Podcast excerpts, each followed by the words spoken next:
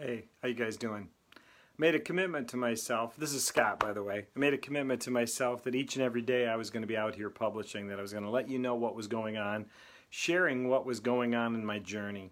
And today has been just a different day. Today's been one of those days where I haven't been motivated to really do anything. Have you had those days where you go back and you just go, man, I want to get all of this done, and there's just this list, and you're just going down through each one of those items? Today wasn't that day.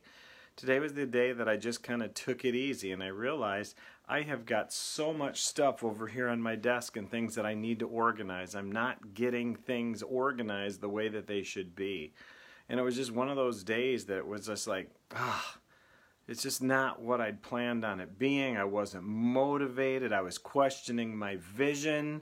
I was questioning my goals, etc. I know you've probably never had those days at all, but that was one of my big days for me. It was really just figuring out what do I need to do. So I basically took the day off, went out with my my bride and, and her dad, my father-in-law. We had a great time in an activity this afternoon, cooked out for dinner and had a great time.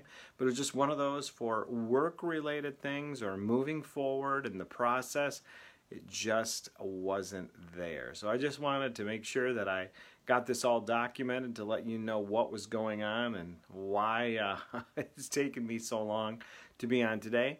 But I hope you guys have a great day. I know you may have these days every now and then too. It's okay, I think, to have a down day once in a while, but to have them all the time, that's not something that I want to do.